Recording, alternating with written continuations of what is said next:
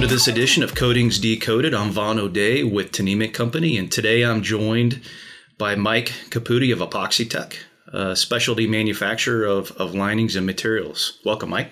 Thanks for having me. And I should add that Epoxytec was recently acquired by Tnemec, and um, we're excited to to uh, to have Epoxytec in our line and, and want to hear more about it. We're excited to join forces. Um, I'm excited to tell you guys all about it. So, Mike, why don't you just briefly tell us about some of the materials, the specialty linings that, that you guys offer, and, and the uniqueness of these materials? Yeah, what's unique with the Epoxytec lineup, um, we think we fill, fill a gap that Tnemec has had, and that, that is with what we call structural epoxies. Um, these are ultra high build, high mechanical strength liners that really belong in a special condition um, and those conditions are typically underground conditions where they could re- wreak havoc with more traditional coatings. Yeah, so what, uh, below grade concrete structures uh, usually are plagued with water infiltration, um, you know, and, and, other forces that that plague these these non-structural materials. Can you describe some of the tacit example uh, advantages of, of the structurals? Yeah, if you take a look at coatings historically, you know, historically coatings have always been pretty much designed with the main focus of what we call, you know, resistance to direct attack. Right? These are these are formulated from the perspective of well, you know, what corrosive do we have to deal with? Um, and you take a look at historically, you know, we were looking at situations in water and wastewater, which is primarily H2S attack and sulfuric byproduct of that. What Epoxytec does is we took a look at other conditions that might come up and we develop coatings to take care of not only H2S, but also looking at things from an I&I perspective. Right, that infiltration and inflow. And that is a problem that is plaguing our collection systems, right? That's correct. You know, many asset owners and municipalities across the country are realizing that a lot of water infiltration is coming in through their underground collection systems. This could be from the manhole, from large diameter pipe, from their lift stations and that's causing unnecessary water coming into the system where they're forced to look at expanding. So they took a real close look at that and realized, well, you know, we need to seal these leaks to begin with because clean water shouldn't be entering the system because at the end of the day, it's all being treated the same way. That's right. So these non-structural linings, these chemically resistant, sewer gas related uh, resistant materials, are they really stopping I and I? Yes and no. Um, you know, when you take a look at the design criteria that you need for I&I resistance, it goes beyond just H2S. It goes beyond just direct attack, which are what non-structural and more traditional coatings have always been um, performing to resist. Whereas you take a look at the CIPP world, and you take a look at other liners that are dealing with I&I, they're providing the benefit because of their high mechanical strength to resist forces that are accumulating behind the film. And coating companies, especially ones that are just formulating with the perspective of what can we do for direct attack, are falling short because they're having delamination issues or they're having blistering issues. Um, they're having failures, quite frankly, because they didn't take the, the criteria that we need to resist forces that can build behind the film as well. Because when you're dealing with I and I, these are what we call negative side pressure coming from behind the film. Right. So, if I understand it, it's these the high mechanical strengths, these salient properties of these structural epoxies, and their their ultra high build capabilities. They're able to withstand those forces much better than the traditional non-structural epoxies. Is that right? Right. And you know, take a step back, we should also define more what a structural epoxy is. You know, and every manufacturer might have a different definition for this, but ultimately what we're doing for I&I is an ultra, structural coating from our perspective is something that is high build enough and enough mechanical strength to deal with these forces, even should there be accidental unbonded areas, so that those forces don't penetrate and influence the backside of the film enough to create a failure to have a problem.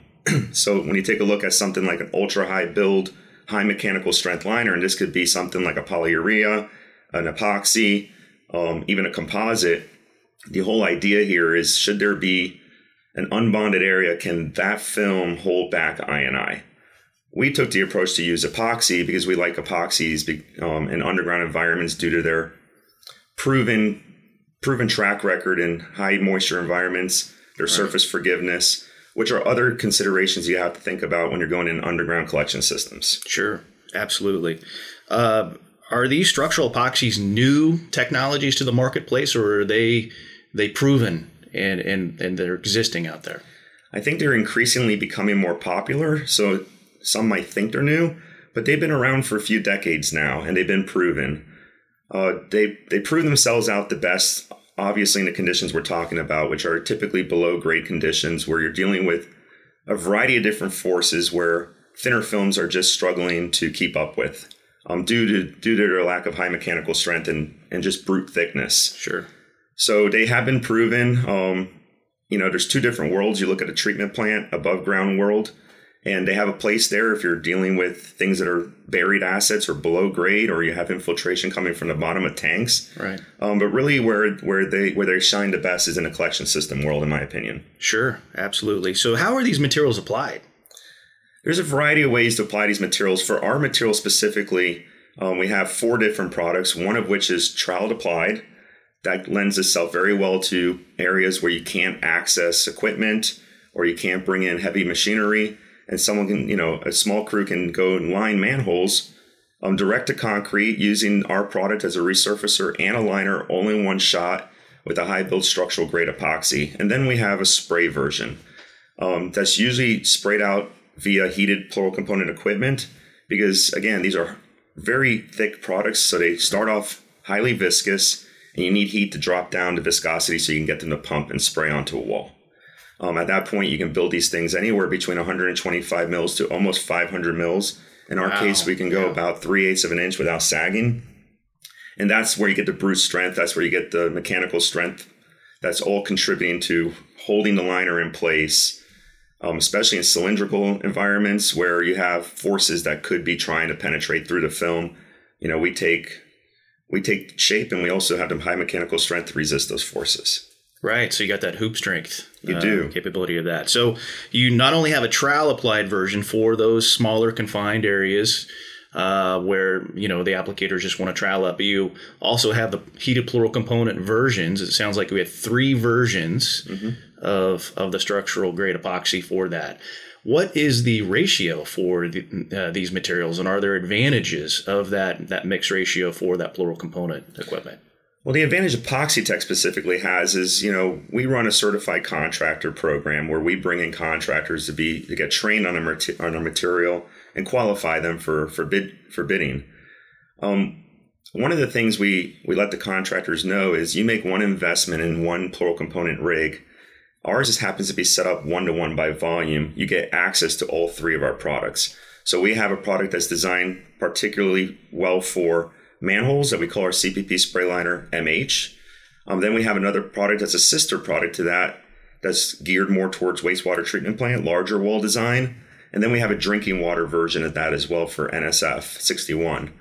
And one rig, they get to plug and play all three products, all configured the same way all one investment, and it's a benefit for for the Epoxytec portfolio to be offering the contractor one investment, but they get access to really anything that they're dealing with, either collection system, um, plant structure, or drinking water um, wise. Sure, and they're all one to one.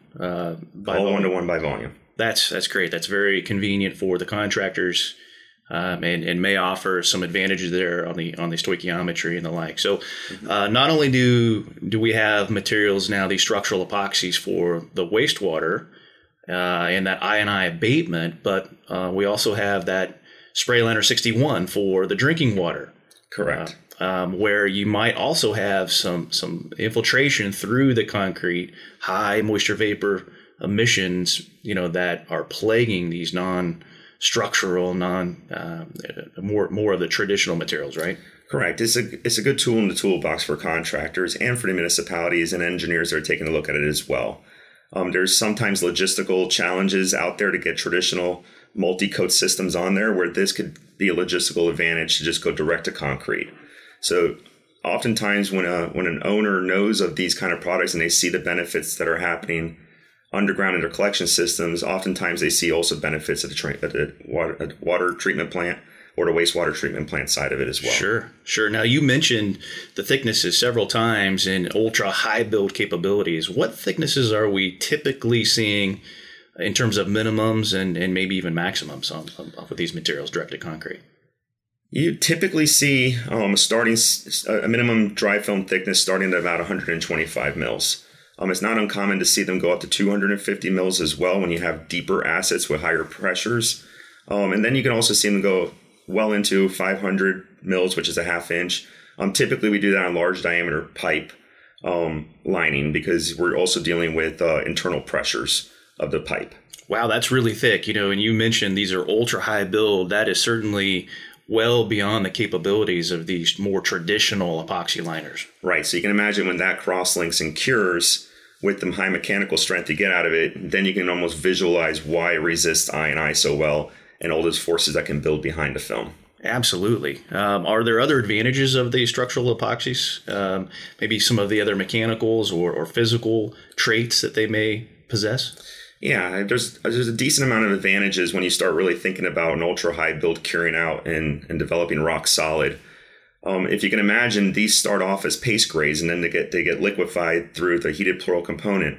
So that gives the ability to spray high build. You be able to go on, you know, let's say surfaces that are typically difficult to to spray traditional coatings onto because it bridges so well all the imperfections of the surface. You know, if you have micro cracks, if you have surface imperfections, um, this offers a covering really that can almost be viewed as a resurfacer and a liner only in one shot for certain conditions. Wow. I don't recommend that every time, but there's some some situations where the logistical benefit really helps, especially if you want to reduce bypass pumping or if you want to reduce um, any kind of logistical headache that might might be coming into the situation if you're specifying a traditional coating system that has multiple coats. Right. And how about the return to service times with the structural epoxies? Are, are, are there benefits there as well? We've been spraying as far down south in South Florida all the way up into Canada and with all different temperature ranges. And there's typically not a situation that you wouldn't have a 24 hour return to service.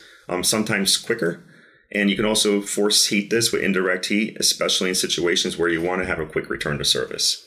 Wow, that's a huge advantage over some of these more traditional epoxy linings. Wow, Mike, there is a lot to unpack here with these structural epoxies. Uh, we'll have to have you on an, on another episode just so we uh, can further discuss this. So thank you, and and uh, we want we want to have you back. Happy to be here, and I'm looking forward to that. Thank you.